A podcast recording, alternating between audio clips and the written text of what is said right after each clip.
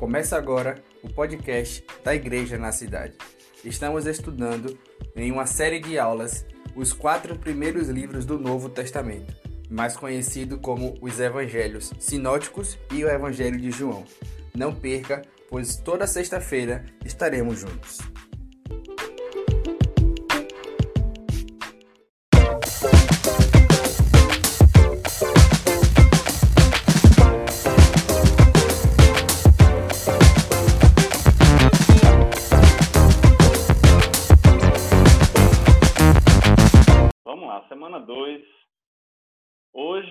Vai fazer realmente uma introdução no livro. Na semana passada, a gente comeu pelas beiradas. e, e hoje a gente vai entrar no livro, a gente vai é, ver as características, como eu falei lá no grupo, a gente vai falar um pouco mais sobre o autor, sobre a obra e a missão. Por que a missão é importante? Porque para não, não ser algo apenas dados, sabe? Dados você pode ter, é, enfim, qualquer em qualquer referência da Bíblia ali no começo do livro você consegue é, ver, é, enfim, quando foi escrito, é, enfim, o contexto e tal. É, mas é, é, é uma tarefa de casa a gente entender a missão, sabe? A missão do autor do livro. E hoje a gente vai ver um pouco disso aí, certo? Então, não serão apenas é, características soltas sobre datas, etc, etc. A gente tem que sempre partir, partir para um lado muito prático da coisa, tá? É, então, vamos lá. Eu queria começar com a frase de Joseph Angus. Joseph Angus que escreveu um livro chamado História e Interpretação do, da Bíblia, se não me engano, é do Novo Testamento, alguma coisa assim. E ele fala assim nos, nos primeiros no primeiro volume que trata sobre o Novo Testamento. Ele fala: considerando Jesus Cristo, abre aspas, como tendo trazido do céu a mensagem de Deus para o mundo, este evangelho vem a ser a própria história da sua vida.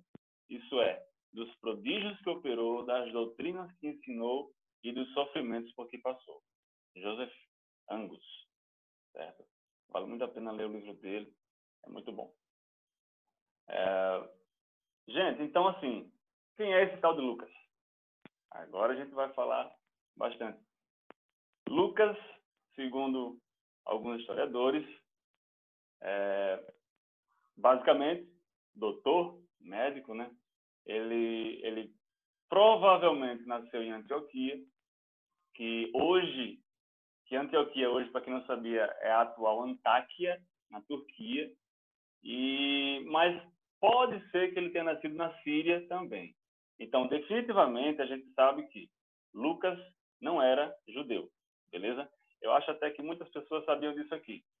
Então, a Lucas não era judeu, é uma curiosidade muito interessante. É, a gente pode dizer que possivelmente ele, ele, ele foi, de alguma forma, testemunha. A gente não, a gente não tem certeza, né? a gente não tem registros históricos que digam que ele foi testemunha ocular de Jesus Cristo, né? do ministério dele. A gente não sabe se ele foi um seguidor vendo Jesus operar durante os seus três anos de ministério. Mas a gente tem aí o, o, o consolo de saber que ele foi testemunha ocular do Espírito Santo é, agindo na igreja primitiva e ele foi testemunho ocular de, de vários apóstolos, certo? incluindo Pedro e Paulo, é, Paulo sendo o principal, né? o companheiro dele, descrevendo ele como médico amado. Quem quiser anotar, ou, enfim, quem com certeza já sabe, está lá em Colossenses 4,14, que descreve que Lucas, para Paulo, é o médico amado. É, então, por que é que Lucas ele é um, um sinótipo? A gente já viu aqui várias vezes, é, na aula do Bruno, na aula do, do Felipe, na aula do Neto, ou é na aula do Bruno, quando ele fez Mateus também, que vai dar também João, é, que sinótico é apenas é, significa que eles são evangelhos parecidos, né? É, é uma palavra grega, mas ela significa, significa mesmo ler junto, sinótico, certo? Tem a ver com similaridade, alguma coisa assim. É daí que vem o radical. Então, é, ao lado de Mateus e Marcos, esses três livros, Mateus, Marcos e Lucas, eles, eles vão nos dar uma perspectiva e um panorama muito maior certo? sobre a vida de Jesus. Então, assim, a, a gente perde muito quando a gente a, lê apenas um desses, desses livros e acha que já leu todo o Evangelho. Então, a gente vai ver que tem alguns detalhes que estão escondidos em um, outros estão é, tá em outros. E então é um erro muito grande. É um, é um, na verdade é um erro grosseiro. Você a, a gente dizer que é, os três primeiros livros do Novo Testamento são iguais, porque eles não são. Eu tinha essa ideia quando era mais novo, né? Essa, coisa de achar que, ah, começou aqui o Mar, é, Mateus, ah, Marcos e Lucas, é tudo igual, ah, então só vou ler um. então a gente vai tendo esse erro quando a gente é criança e adolescente, enfim, a gente vai é, é, tendo que corrigir essas coisas com, quando o conhecimento vem. Certo? Então, os três livros, eles são muito diferentes, têm suas particularidades e devem ser lidos juntos como complemento sobre a ideia total do ministério de Jesus. Tá? É, e quando é que ele foi escrito? Estamos falando aqui sobre dados, datas, e ele foi escrito no ano cerca de 61 a 62 depois de Cristo. Tá? Então, foi provavelmente durante a última prisão de Paulo, lá em Roma, ou perto, ou depois da morte do apóstolo. A gente não, não tem certeza se, ela foi, se ele foi escrito nesse pequeno período, entre 61 e 62. Mas a gente pode afirmar que, e a gente tem muitas é, é, é a, a, gente tem muita tem muita muito material primitivo que afirma que o livro de Lucas ele foi escrito é, antes da destruição de Jerusalém, né? que foi cerca de 50 anos depois da ressurreição de Jesus. E qual é o contexto? Né? Qual foi qual foi o sistema de mundo, a cosmovisão da galera daquele tempo? Qual era o qual era o, o, o meio, qual era o, enfim, o aquário ali de, de Jerusalém e, e Roma e etc. E aquele e todo o território dominado por, por Roma que foi escrito esse livro, né? Como é que ele se desenvolveu? Então ele foi escrito é, é, é, num, num, período de perseguição, de perseguição de, de da perseguição romana, certo? É, justamente e a gente pode dizer que que essa essa a gente pode dizer que essa perseguição ela assolava toda todo mundo que estava ali naquela área, seja judeu, seja escravo, seja estrangeiro. Esse era o contexto. Era uma opressão romana que estava acontecendo naquele tempo. E, e isso, isso, isso com certeza deve ter influenciado Lucas na hora de escrever algo, porque você imagina se se se o sistema do seu, da, da, da, sua cidade, se o sistema da sua, da, da, de toda a sua comunidade parecesse que estava se acabando, parecia que estava sendo destruído, com certeza você vai é, é, você vai se empenhar em registrar aquilo que você acredita ser o que há de mais precioso na sua vida. Então, é mais ou menos esse o contexto dos escritos de Lucas, sabe? É um ser humano preocupado em registrar aquilo que, ele ama, sabe? E eu acho isso muito massa. É... Onde é que ele foi escrito? Onde é que ele foi escrito? A gente pode dizer que ele foi escrito entre Roma e Jerusalém, nesse, nesse caminho, certo? Porque, porque ele seguia muito o apóstolo Paulo. Então a gente pode dizer que era foi um livro escrito em viagem, foi um diário de bordo. Eu acho isso é uma forma muito legal de pensar sobre o livro de Lucas, tá? É um diário de bordo. É, enquanto ele conversava com, seus, com os apóstolos de Jesus, enquanto ele conversava com testemunhas, etc. Então ele ia anotando, né?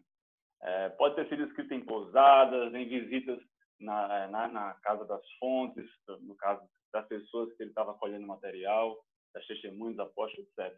E, com certeza, a tiracolo, com certeza ele tinha ali é, na sua bolsa, não sei, o seu livro de Marcos, porque o livro de Marcos ele já estava disponível para a igreja naquele tempo, certo? Então, o livro de Marcos com certeza foi uma fonte para Lucas, certo? A gente não pode é, esquecer desse ponto, que é muito importante.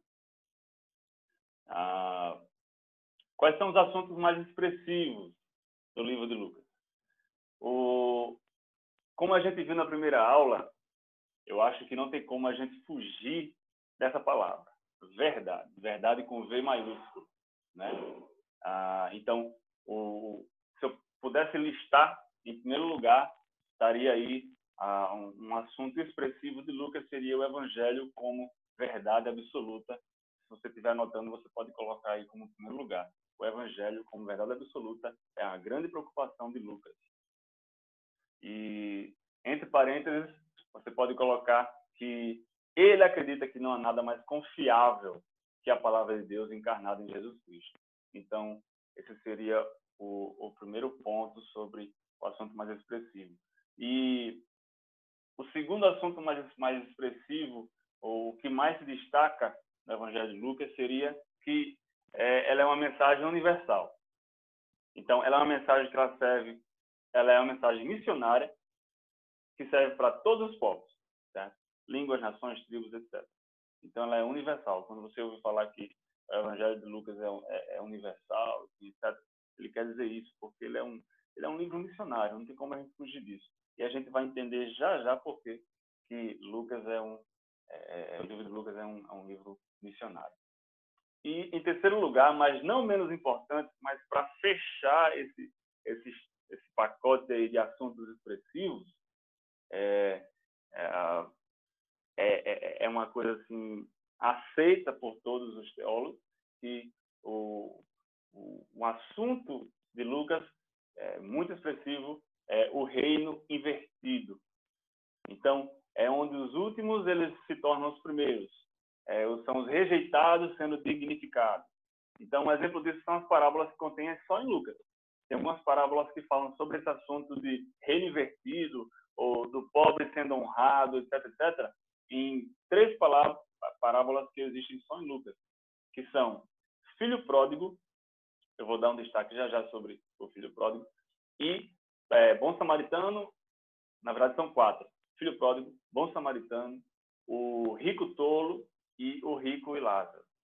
Certo? São, são quatro palavras que existem só em Lucas. E olha só, se não fosse o livro de Lucas, a gente ia ficar sem o filho pródigo. Caramba, eu fiquei pensando nisso.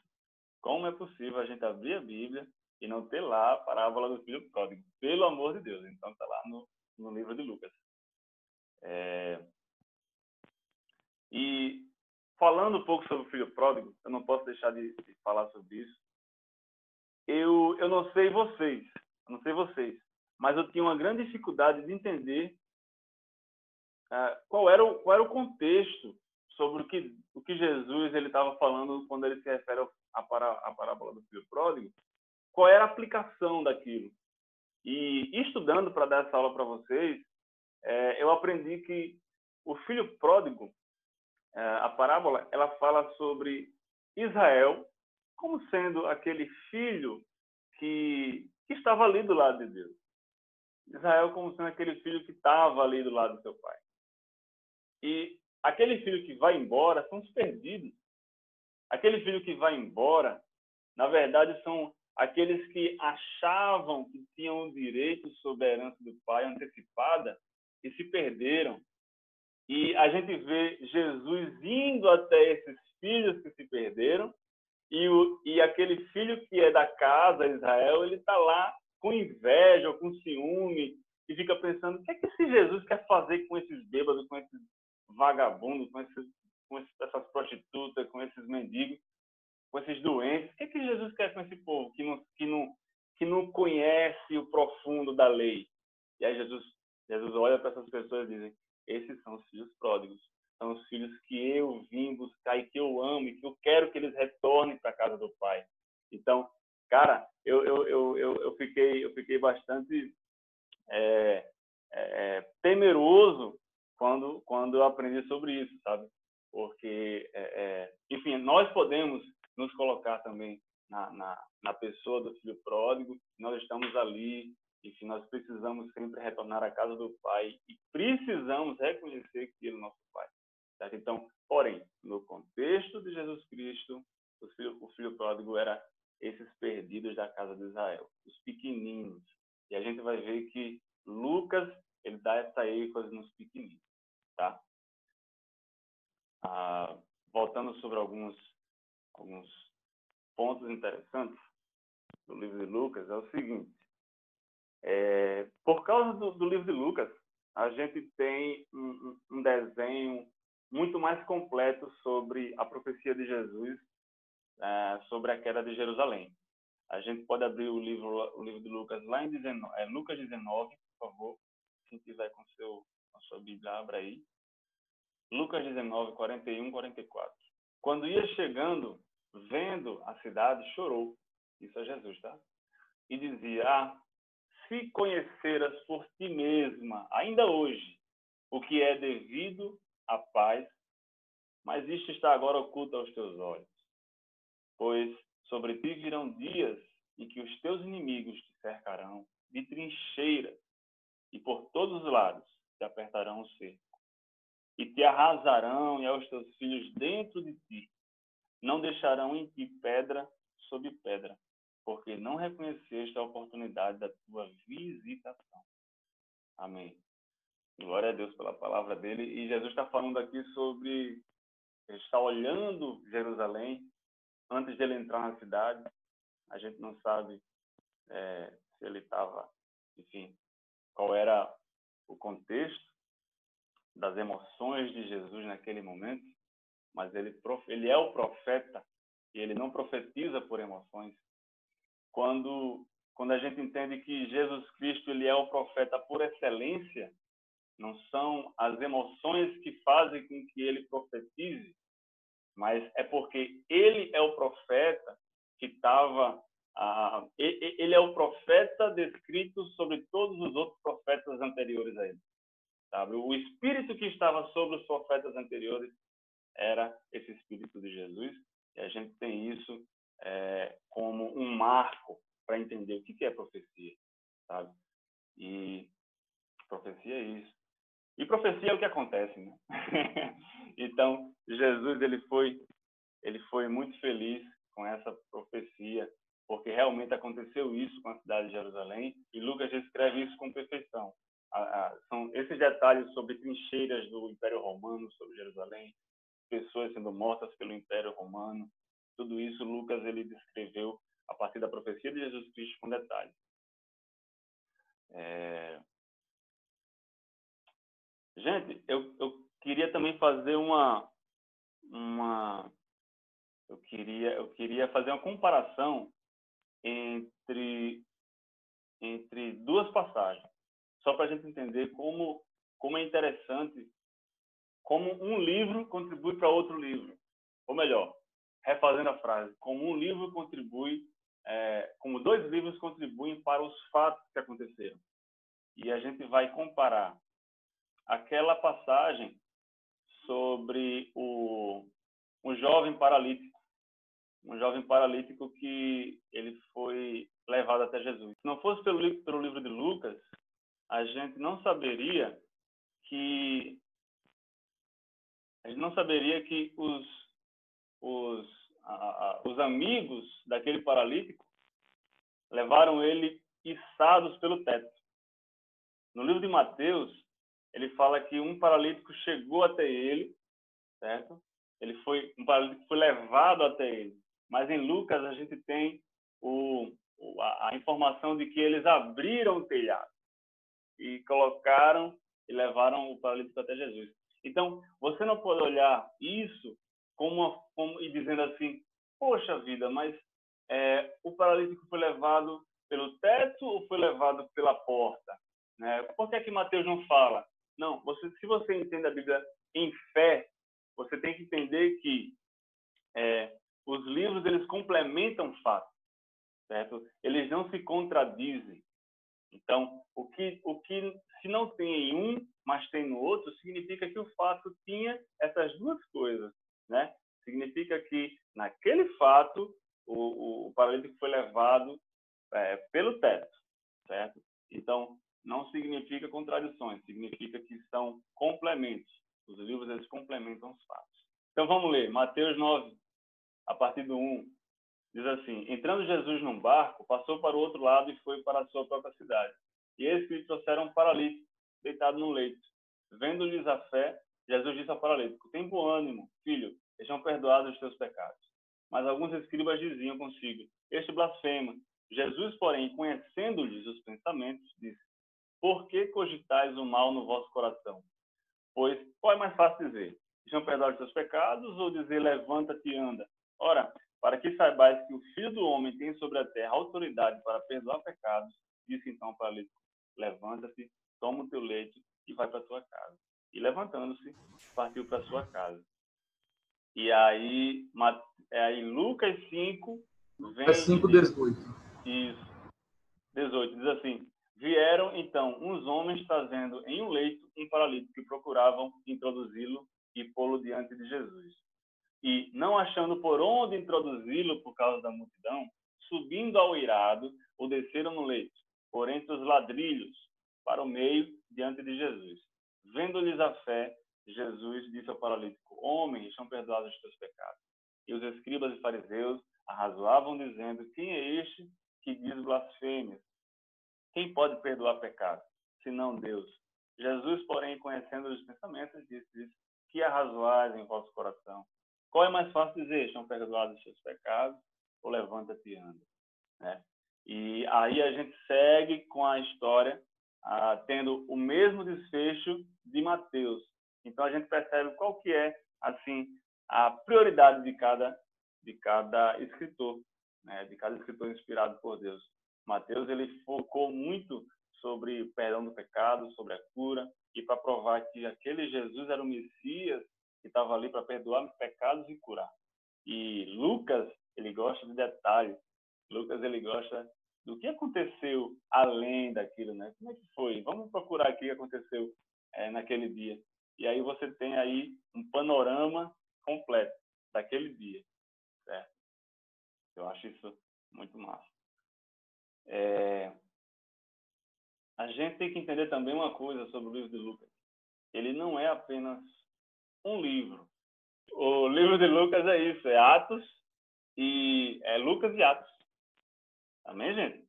E, e, e isso mostra a completude da, dos escritos de Lucas.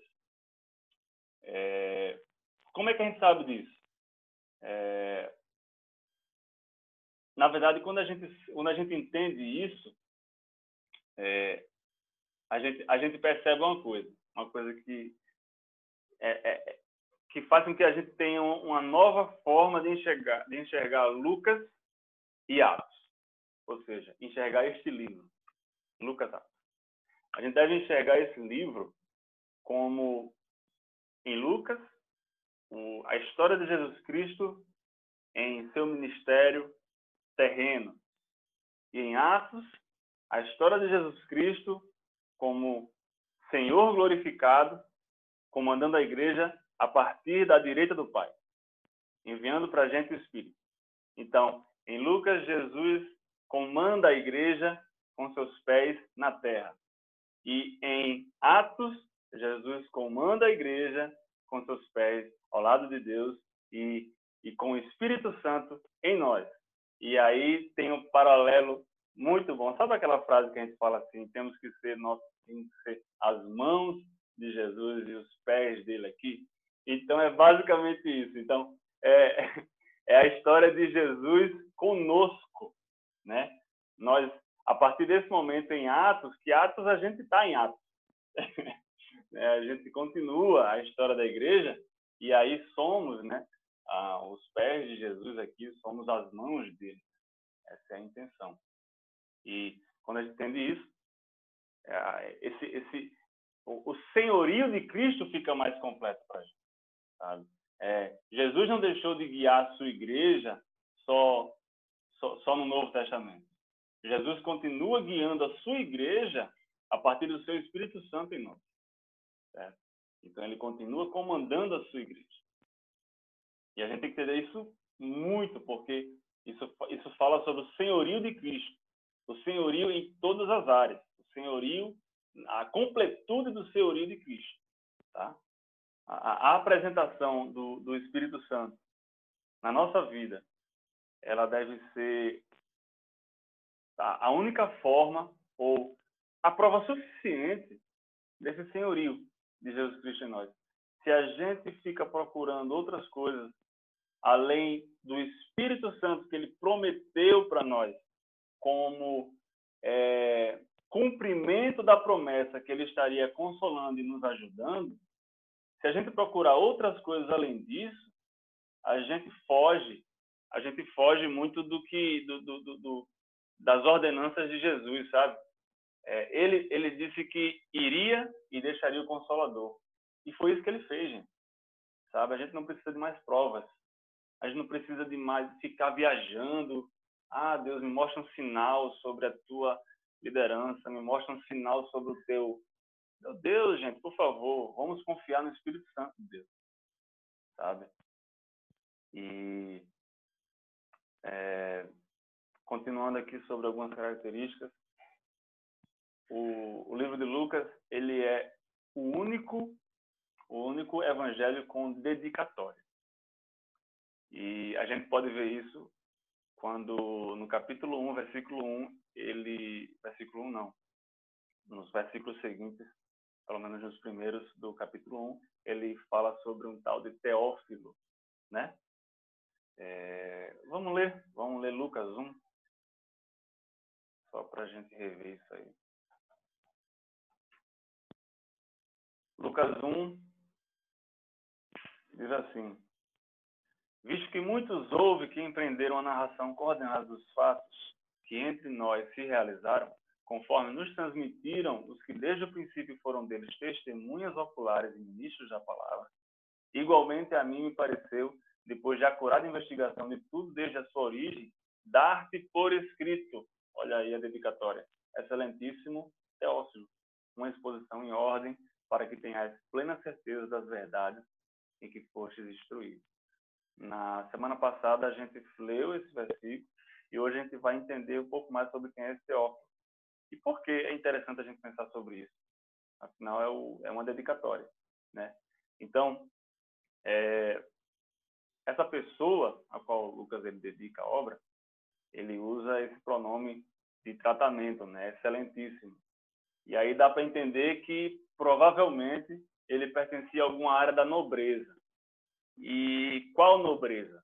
Provavelmente Roma. Acho que a gente não tem é, dúvidas, os, os, historiadores não têm dúvidas sobre isso. Teófilo era um gentil também. Né? E, e aí, quando a gente, quando a gente percebe, vamos, vamos vincular agora, lembra do terceiro fato que eu falei, que Lucas é muito expressivo sobre o reino de ponta cabeça? E um aviso, sabe, a, sabe a, a, aos, aos ricos e poderosos sobre o, os pobres sendo é, exaltados, sobre os, os pobres sendo é, é, é, dignificados. Então a gente tem aí um, o livro de Lucas sendo oferecido para alguém da nobreza. Sabe o que, é que eu entendo com isso? Eu entendo que isso é como se fosse um aviso, sabe? É, é, é, literalmente um aviso, porque ele foi entregue a esse teólogo. Sabe? É um livro que ele foi, é um livro que foi, é, esse aviso chegou por correio. Não tinha correio na época, mas na verdade é isso, sabe? Jesus, ele, oh, Lucas, ele está mostrando que o reino agora virou de ponta cabeça, sabe? O pequeno agora é grande e o grande agora é pequeno. E olha só, Teófilo, você aí está no meio da nobreza, cuidado, se você não prestar atenção, certo? É, então, a, e um pouco mais sobre esse teófilo, a gente pode entender que é, naquela época era uma prática muito comum mencionar, olha só, isso é bem, é, é bem novo para mim, mencionar patrocinadores de algum livro que foi escrito. Então, uma hipótese, a gente não tem é, muita prova sobre isso, mas é possível e nada impede e isso não não diminui a obra de Lucas. Pode ser que Teófilo tenha é, tenha tenha é, é, é patrocinado o livro de Lucas, sabe? As suas viagens, o que ele precisava de dinheiro para viajar, para pesquisar, para procurar fontes, para é, para correr atrás das pessoas, para ter dinheiro, enfim, na viagem, para ter dinheiro para entrar num barco. É possível que esse Teófilo tenha patrocinado a obra de Lucas. É possível que esse Teófilo tenha sido um, um, uma pessoa que, que, que, ajudou Lucas no recolhimento dessa, desse, desse, desse texto, sabe? E, e Lucas está ali dedicando esse livro para ele, certo? É muito interessante pensar sobre isso, tá? É, porque afinal de contas a gente a gente tem que entender que é uma pessoa que está sendo descrita no Evangelho. Então, de alguma forma, essa pessoa tem uma certa importância para Lucas. Certo? A gente não pode passar desapercebido para isso. Então, a gente não sabe se Teófilo era crente, se não era. Ou... O que a gente pode, o que a gente pode pensar é que Lucas não teria dedicado uma obra tão linda como foi a obra dele, como foi os escritos dele, para alguém que não amasse Jesus Cristo, pelo menos perto do quanto que ele amava. A gente tem que entender que esse tal Teófilo, de alguma forma, se importava em saber quem era Jesus. E, e Lucas não iria dedicar um livro desse para alguém que só queria, sei lá, conhecimento, inteligência, é, enfim. Ah, o livro de Lucas é um livro escrito com paixão. O livro de Lucas ele é um livro escrito com muito amor, sabe, com muita dedicação, porque ninguém é médico sem amor. Ninguém é médico, ninguém estuda o corpo, ninguém faz isso por fazer. Então, Lucas, tudo que ele fazia, ele fazia com excelência. Isso significa que o livro dele foi escrito com excelência e ele dedicou muito provavelmente esse livro para alguém excelente de igual forma, sabe? É, é possível até que Lucas estivesse discipulando esse Teófilo, sabe? De repente, esse Teófilo... Porque, Lucas também é gentil. Certo? Como a gente viu lá no começo, Lucas ele, ele, ele, ele, pode ter nascido na Antioquia ou na Síria. Certo? Ele é letrado em grego. Então, olha só, é, é um gentil levando a palavra para outro gentil. É um gentil discipulando outro gentil. É a igreja se movimentando. O livro de Lucas é isso. É, é o movimento da, da igreja, sabe? É, é o discipulado. É, é, é, a clareza entrando na, na mente das pessoas. É a verdade ocupando, reocupando o espaço no coração do homem. E, e quando Lucas dedica esse livro para Teófilo, ele está dedicando esse livro também para as pessoas de língua, de língua grega, certo? E, e pessoas muito bem letradas, porque, como eu falei na primeira aula, o livro de Lucas ele é um, um livro escrito com o melhor grego de todos os novos, todos os, o, o, os sinóticos, sabe? E, e, a, e a, a nobreza grega deve ter a nobreza romana deve ter acesso a, a esse livro, e era é, possivelmente era essa a intenção de Lucas: evangelizar os gentios, evangelizar os de fala grega, evangelizar os doutores, evangelizar outros médicos igual ele, evangelizar outras pessoas que só olhavam o corpo, só olhava a razão, só olhava, sabe, a inteligência, a natureza. Ele fala: peraí, olha só, eu sou médico, eu entendo dessas verdades racionais, mas nem por isso eu, eu estou escondendo o fato de que tem alguém maior que a razão, tem alguém que é a razão em si, porque se Jesus é a verdade, se Jesus é o caminho, a verdade e a vida, significa que a razão vem dele. Então, quando as pessoas da época de Lucas estavam ali presos na sua racionalidade, ou pela própria racionalidade, Lucas ele vem e diz: não, abra os olhos para o alto, porque a sua racionalidade, na verdade, é apenas uma partícula do que o que é realmente a racionalidade. Então, o, o Lucas, quando ele escreve tudo isso, ele vem para dar um tapa na cara dos, dos racionais puramente racionais. Sabe? Porque Lucas ele tinha tudo para ser isso e não foi. Acho que essa é uma grande mensagem. O Ademo. Oi. É, eu estava pensando aqui, cara, enquanto você falava, que é, deve ser por isso que em Atos ele deu tanta ênfase para o evangelho alcançando os gentios, né? Uhum. Uhum. E, e você vê que você vê assim uma um, um zoom no ministério de Paulo em Atos, né? Porque ele é considerado o apóstolo dos gentios. Uhum. Então, Lucas, sendo, sendo um gentio, ele foi uma voz, assim, que eu fico pensando, cara, a magnitude do ministério dele, né? Porque até é. então, é, é, o que tem ali é só Jerusalém, é só o povo judeu. Né? A mentalidade era que o judaísmo era a, a, a religião é, é, perfeita, né? E Lucas ele traz uma ideia que tipo assim não é sobre o judaísmo, é sobre Cristo. Hum. E Cristo não é só para os judeus, Cristo é para todos os povos. Então eu percebo o quanto essa é, é, quão importante foi Lucas na história do Novo Testamento e na história da igreja como, como um todo. Né? Uhum. É verdade. É, na história da história. foi, foi esse tapa na cara da razão, né? Como eu falei. E foi essa a importância, né? Era alguém que entendia, entendia de ciência. Alô, universitários, alô, galera aí da faculdade. Vamos Vamos levar Lucas aí para as faculdades e vamos, vamos trazer ele como um testemunho. Vamos levar Lucas para a faculdade como alguém é, que tem os mesmos interesses dessa galera que está lá. E aí a gente vai, se a gente levar esse conteúdo para lá, é possível que muita, muita, muita galera que está só ali é, achando que a vida é razão pura, vai pode se converter, né? Quando entende o contexto do, do livro de Lucas. O livro de Lucas ele ele fala muito sobre templo, sobre templo. É,